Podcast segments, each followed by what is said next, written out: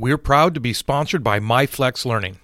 MyFlex Learning is a scheduling platform that helps middle and high schools meet the individual needs of all students. Schools can easily create and manage time for flex blocks, win time, activity periods, RTI, counselor and teacher appointments, and much more. And with its built in accountability tool and reporting features, MyFlex Learning solves your challenges around getting kids where they need to be and understanding how flex time is spent. Make your flex time work for you. Visit myflexlearning.com slash B to learn more and receive $500 off the first year. That's myflexlearning.com slash B-E. Every child deserves a team. That's the belief behind Jigsaw Learning, a proud sponsor of the B Podcast Network. And it's why the company, founded by educators Curtis and Lorna Hewson, focuses on ensuring success for all learners through collaborative response an approach in which every child is supported by a team. Through customized professional learning that incorporates workshops, leadership development, online learning opportunities, and more, Jigsaw Learning can guide you every step of the way to create a plan to maximize the collective capacity in your schools. Learn more at jigsawlearning.ca. Hey, all my Seeing to Lead listeners. Welcome to another episode of Seeing to Lead the podcast designed to help support, engage, and empower leaders by amplifying voices of those they serve as well as theirs. This episode is the part two follow up when we're talking about how to best support those we serve. Part one talked about strategies for building trust, coaching instead of mentoring, and communication. Well, this one talks about modeling pathways, building a bridge, and giving feedback on progress. You know, when it comes to modeling pathways, you're always going to be much more successful at knowing, communicating with, and working with your individual teachers based on their personal needs if you model your expectations. So, what we want to do is focus on asking ourselves if we've demonstrated new technology, led a class with a different strategy, or provided the opportunity for peer observation. Next, we go into building a bridge. And you know, often teachers soon realize that there's a gap between where they want to be as a next step in acting on their plan. So as leaders looking to support people, we have to ask ourselves if we've focused on that gap that needs to be crossed by discussing the challenges they're facing instead of the failure that they've experienced. And finally, we get into that whole feedback piece, that giving feedback on the progress that those you serve are making. And the key to those conversations, because they're often difficult, is to praise and encourage the individual that's taken the risk, that's tried to reach that goal, even if the improvement has only helped their progress a little. And so we need to ask ourselves if we've kept suggestions for improvement in three areas. I talk more about that in the in the episode, have we as leaders specifically focused on what more the individual needs to be supported? Have we also, on the other end of that, encouraged them to continue their efforts? Look, there's a lot of value in the next half hour. I would love to hear your feedback on what you found most valuable and your biggest takeaway. So please, once you're done, share this out on social media, tag me, and leave me that biggest takeaway that you have. I would also really appreciate it if you took that time to hit the subscribe button and even leave a rating and review if you want so that others can hear more of the Seeing to Lead podcast. And finally, there's a book out that I wrote by the same title. So if you want even more information, in depth strategies, go ahead, head over and pick up a copy of that wherever you get your books. I sure would appreciate it. Look, speaking of appreciation, I'm so grateful that you continue to tune into the Seeing to Lead podcast every week. And as I always like to say, let's get to getting better with Seeing to Lead. You do this not by focusing on what's gone wrong or all the things that aren't working. That keeps the negative mindset alive and well and keeps reminding the person of failure. And that in and of itself is one of the biggest roadblocks to progress. Instead, we have to think positive. We do that by focusing on the difference that needs to be made up between what is and what's supposed to be.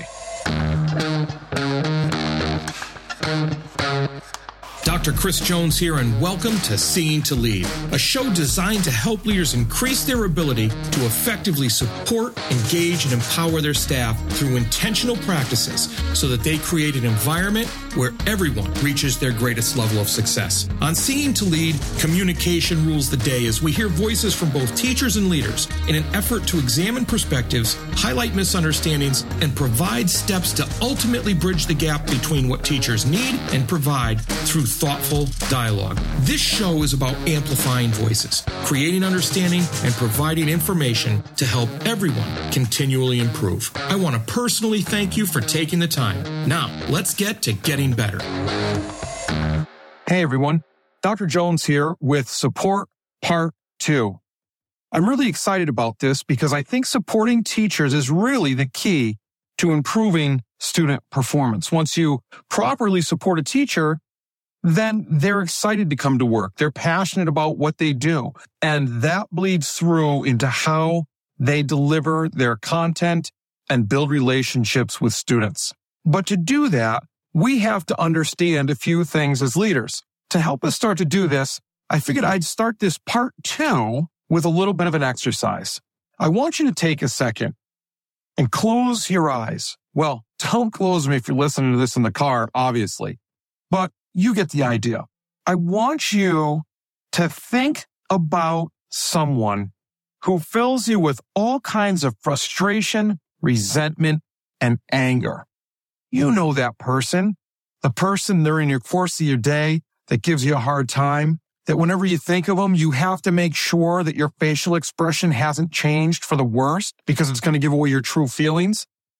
That person.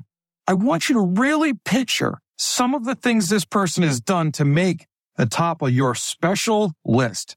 That list that, you know, we don't really want to go into that classroom or we don't really want to deal with that person. Live with that feeling of frustration for a moment. Just reflect on it for a moment. Feel it. Live it. Think of the things they've done that have caused that. Make it real for yourself as if they were doing that same act again. Now hold on a minute take a couple of breaths and clear your mind. Ask yourself this very serious question. What if that person is doing the best they can? What emotion did that bring to the surface for you? The reason this is important is because look, this is support part two, but there are six things in these two parts that I go over the first one was strategies for building trust. The second, I gave you an idea about coaching teachers instead of mentoring them. And then the third one, we talked about the important part of communication. Well, there's three more that are incredibly important to finish up this cycle of support for teachers. And that's what I want to go through. But what you need to realize is that oftentimes those behaviors that we get aggravated over, that upset us, that make us angry, those behaviors are when the teacher needs the most support possible. It's just that we have to reframe that perception in our mind. And look, it's not always going to be easy. There are going to be times where these teachers frustrate us and it's been a damaged relationship because of that. And that's not necessarily their fault. It's not necessarily our fault. The fact is that relationship has been damaged. And until that relationship is repaired, will continue the same vicious cycle of anger, frustration, and even resentment. So now think back. What feeling did that give you when I asked you to think that they're doing the best they possibly can? So there's three areas I want to touch on in today's podcast. And again, it's not an interview podcast. It's a part two to support, like I'd mentioned in the last one, but I just demonstrated the first one for you. Modeling pathways. And I did it with just a small example of what can be done. The second one is about building bridges to success. And then the third one is about giving feedback on progress. So let's get started with the first one, which is modeling pathways.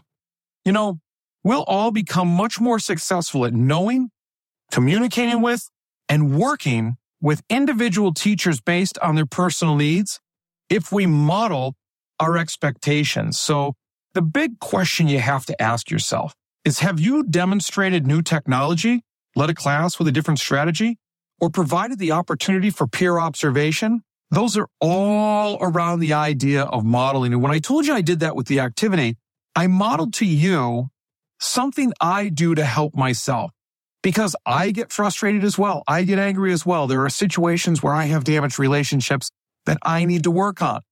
And that's just one of the strategies I use to do that.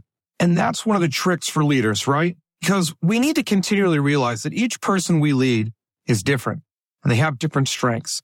And we sometimes forget as we move further away from the classroom and then get excited about pushing to move forward that people come in all shapes and sizes. There are those who are great at classroom management, but they struggle with paperwork. There are teachers who are incredible working with students in person, but when it comes to integrating technology, they fall a little short. And let's not forget about individuals who continually try new instructional strategies, but follow no plan for lessons or sometimes grading structure.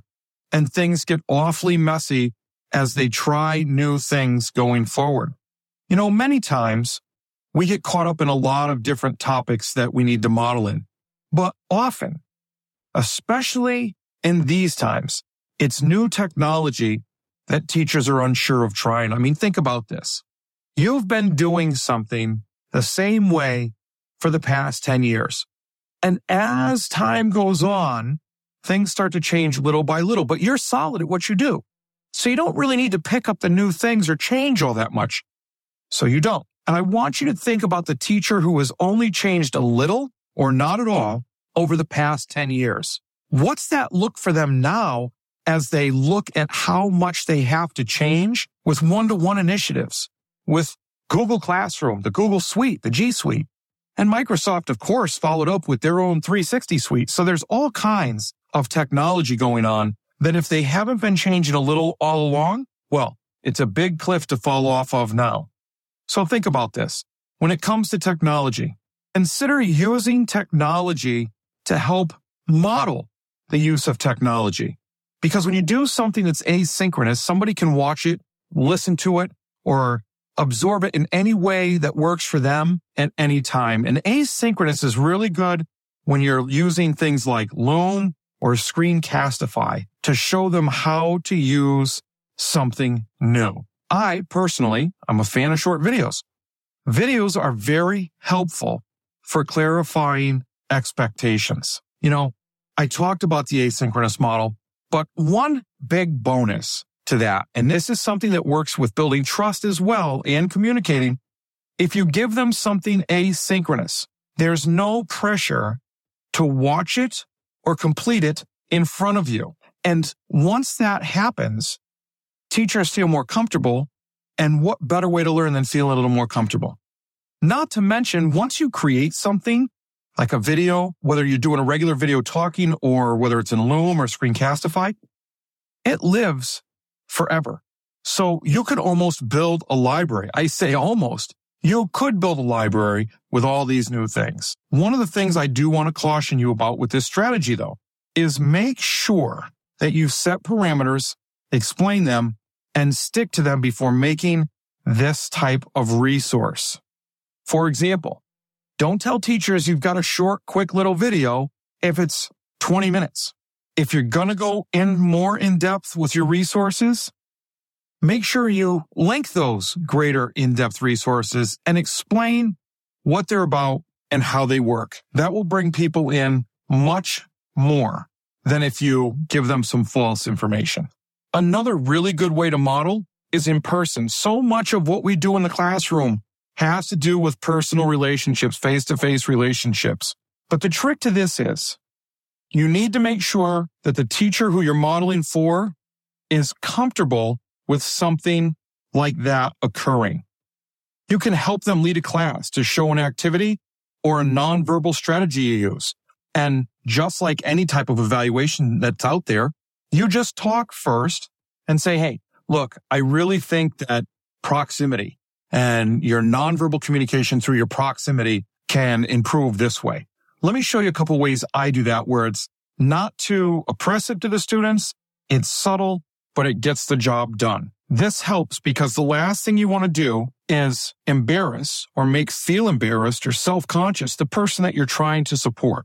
Another way to do this is take yourself completely out of the equation, but talk to another expert in your building or someone that's very skilled in that, right? I mean, think about it. How much more powerful is it for students to see their peers doing or saying something? I mean, in special education classes, we label them model students. We always laugh that you can tell your own child or students something until you're blue in the face.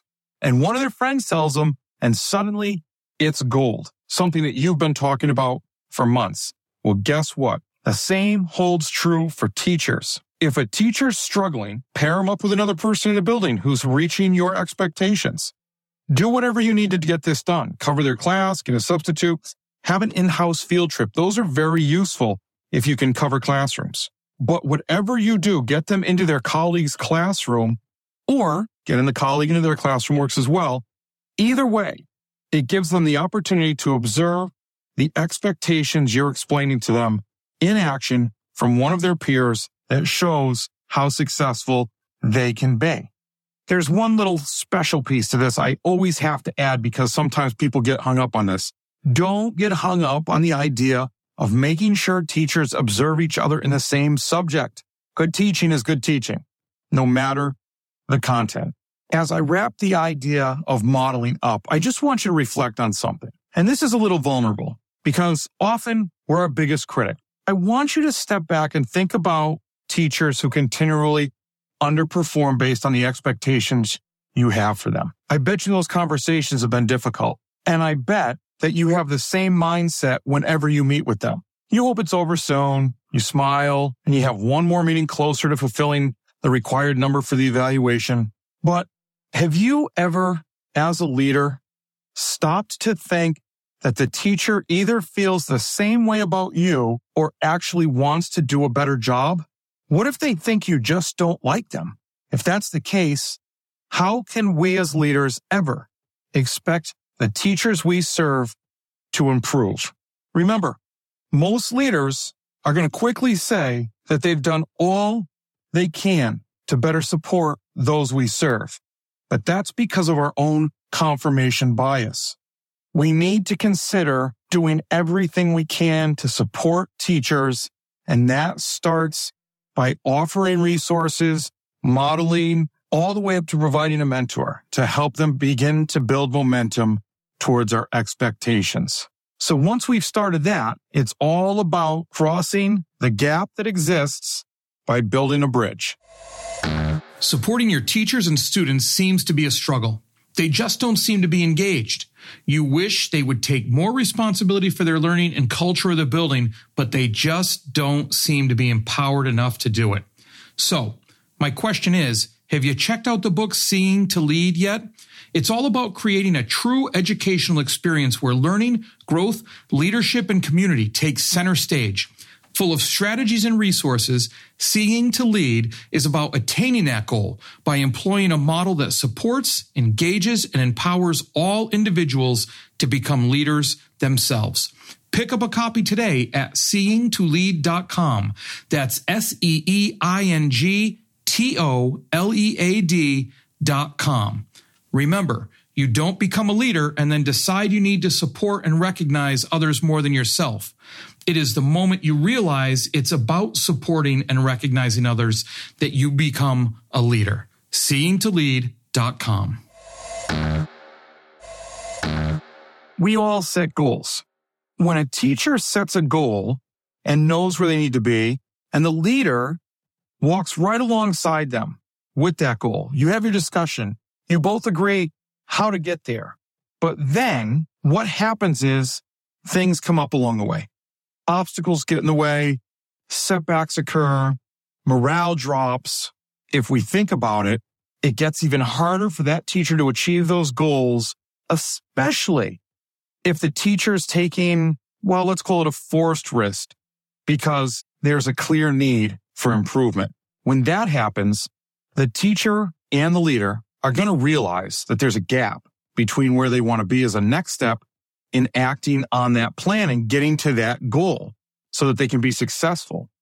When that occurs, that's where the leader has to be ready to address it before the teacher decides to return to the comfort of staying the same. Look, whenever we face struggles, we all have that tendency, that nagging voice in our head that tells us, let's just fall back to this level of performance or this area because it's comfortable, because we all want to feel comfortable. So the first step when this happens is to identify and actually focus on that gap between where the current performance is and where the expressed hope or the goal or what's considered success is. You do this not by focusing on what's gone wrong or all the things that aren't working. That keeps the negative mindset alive and well and keeps reminding the person of failure. And that in and of itself is one of the biggest roadblocks to progress. Instead, we have to think positive. We do that by focusing on the difference that needs to be made up between what is and what's supposed to be. Let me give you some action steps that will help you and possibly explain this a little better or more in depth. When you get to this point, you have to have a conversation about that gap. You start that conversation by acknowledging the purpose of the conversation. You reinforce that you believe in continuous improvement and that you value them as an educator and a person and their place in the overall culture of the building. That's going to help you preserve and continue to build trust in the relationship, even though you're about to have a difficult conversation. Once you start that conversation, focus on that gap. Remember, we just talked about it. And drawing back to the idea of what you personalize and depersonalize, identify and then make sure to depersonalize what isn't working for the teacher at that time. And then discuss the challenges that are currently stopping the teacher from reaching that success at the end. Tease out what's not working, tease out what is working. And then the two of you together collaborate on some adjustments and small action steps that will help move forward toward a more successful ending or hitting that goal outright. Then create a coaching or mentoring plan to help support them. Now, I mentioned the difference between coaching instead of mentoring before. Sometimes and this depends on the person and the struggles that they're having. But sometimes if a good mentor is put in place, then coaching becomes easier because they're more receptive to it. Sometimes if good mentoring is put in place because that's the nature of the problem, then there is no need for coaching at that moment and they begin to move forward again.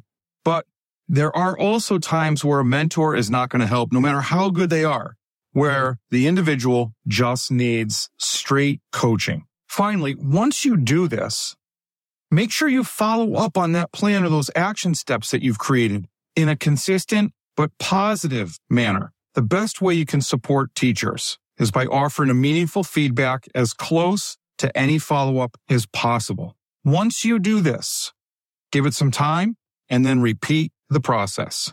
The most important thing out of this process is to remember and believe that if they could be performing better, they would. So you build that map on how to get there with them, and then you build the bridge to get over that gap with them.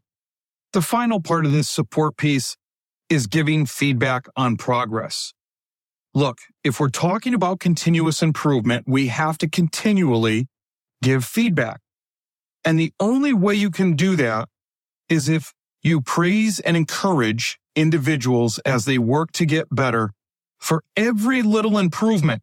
Even if it's, even if it's only a small improvement, you still praise it. The setbacks, of course you notice the setbacks and of course you address them, but you address them in a depersonalized, positive way. So how do you do something like that? You look at them, say it's an initiative or something like that that didn't go off as well as planned because you've noticed and heard that the communication wasn't thorough enough or early enough. So when you pull the person aside, you say, Hey, you know, that worked out really good. Nice job for your first time. You know what I've noticed? So when you do this again, and it's important to say that because that means you have enough faith and confidence in them that they did a good enough job that they're going to do it again. When you do this again, I've seen other programs that they do a lot more communicating than we had and it's been successful with them. So I think they usually send out communication earlier in the process and they send a lot more. Like there are different waves of communication, how much or how little. So maybe next time we try something like that. So right there, you've highlighted that they've been successful. You've shown you have faith in them to continue, but you've also told them where they need to improve. So you've encouraged them to continue the efforts. It's really important to note that when you're giving feedback, that you don't give tons and tons of feedback. You know, when I was teaching in the classroom, we, I remember when I first got this six plus one traits writing, a new writing program that we we're going to go through. And as I read through it, the idea that you don't give feedback on all seven areas of writing at once on the same paper, it becomes overwhelming for the student and the teacher. If you do one area at a time, it's more focused, more personalized, faster, more thorough. And so improvement comes easier.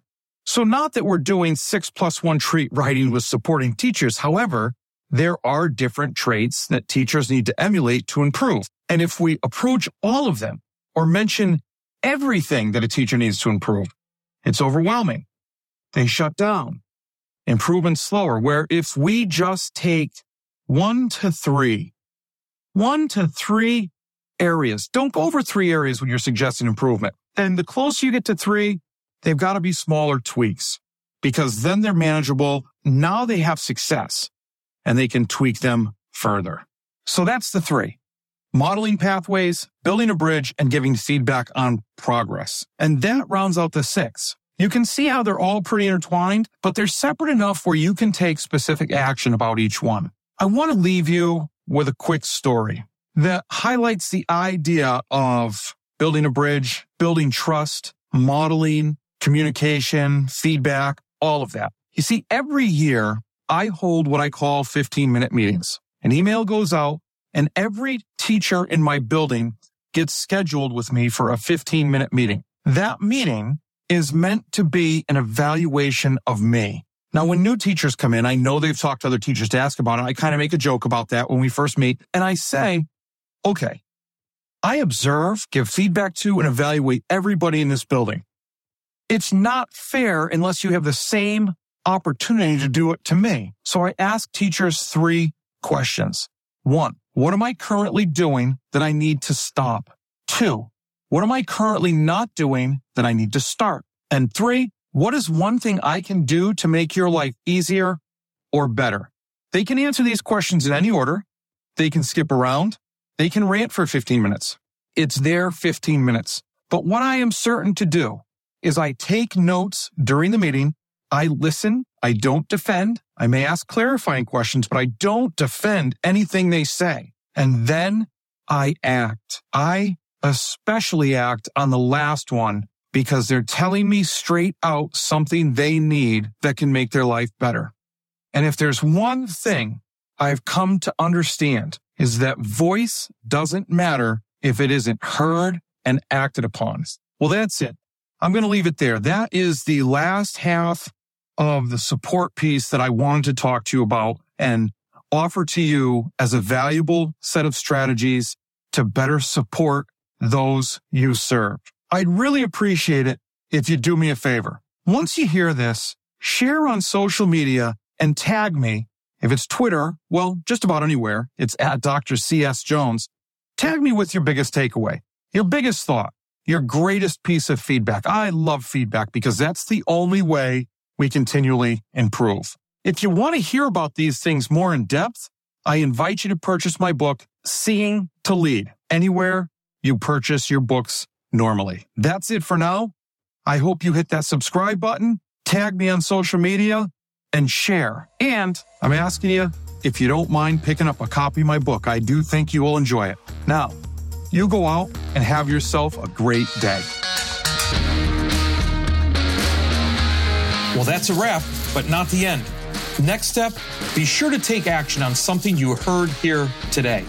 Hey, thanks for listening to the Seeing to Lead podcast. If you would like to connect for any reason, email me at drchrissj at gmail.com or catch me on Twitter at Dr. C.S. Jones.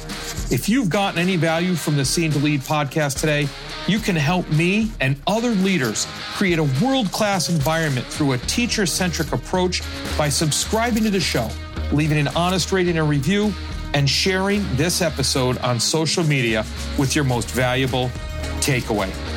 Also, one last thing. Have you had a chance to pick up my latest five star rated book yet? Grab your copy of Seeing to Lead anywhere you buy books or at seeingtolead.com. That's S E E I N G T O L E A D.com, where you can learn more and continue to improve. Now go have a successful week.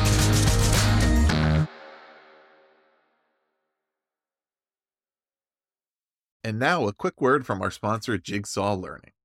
Whether you lead at the school, district, or division level, you're serving a wide array of students, and you know that no one person has all the answers when it comes to meeting each of their needs.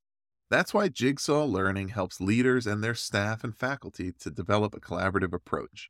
Every child deserves a team, and when you put together the pieces of effective collaboration, you can realize that team's full potential. Connection, relationships, and authentic collaboration are at the foundation of Jigsaw Learning's work. Through professional learning presented on site, online, or a blend of both, Jigsaw's team of experienced learning associates works with you to develop a personalized plan to help collaborative response thrive in your organization. Learn why educators have described working with Jigsaw Learning as powerful, wonderful, and beneficial for all students. Visit jigsawlearning.ca and connect with the team for information. That's jigsawlearning.ca.